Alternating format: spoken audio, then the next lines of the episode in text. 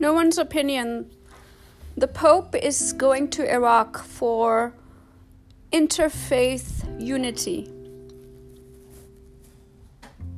Biden here is doing the same thing. Who is really giving the orders? Who is who is setting the tone of the conversation here? No one's opinion.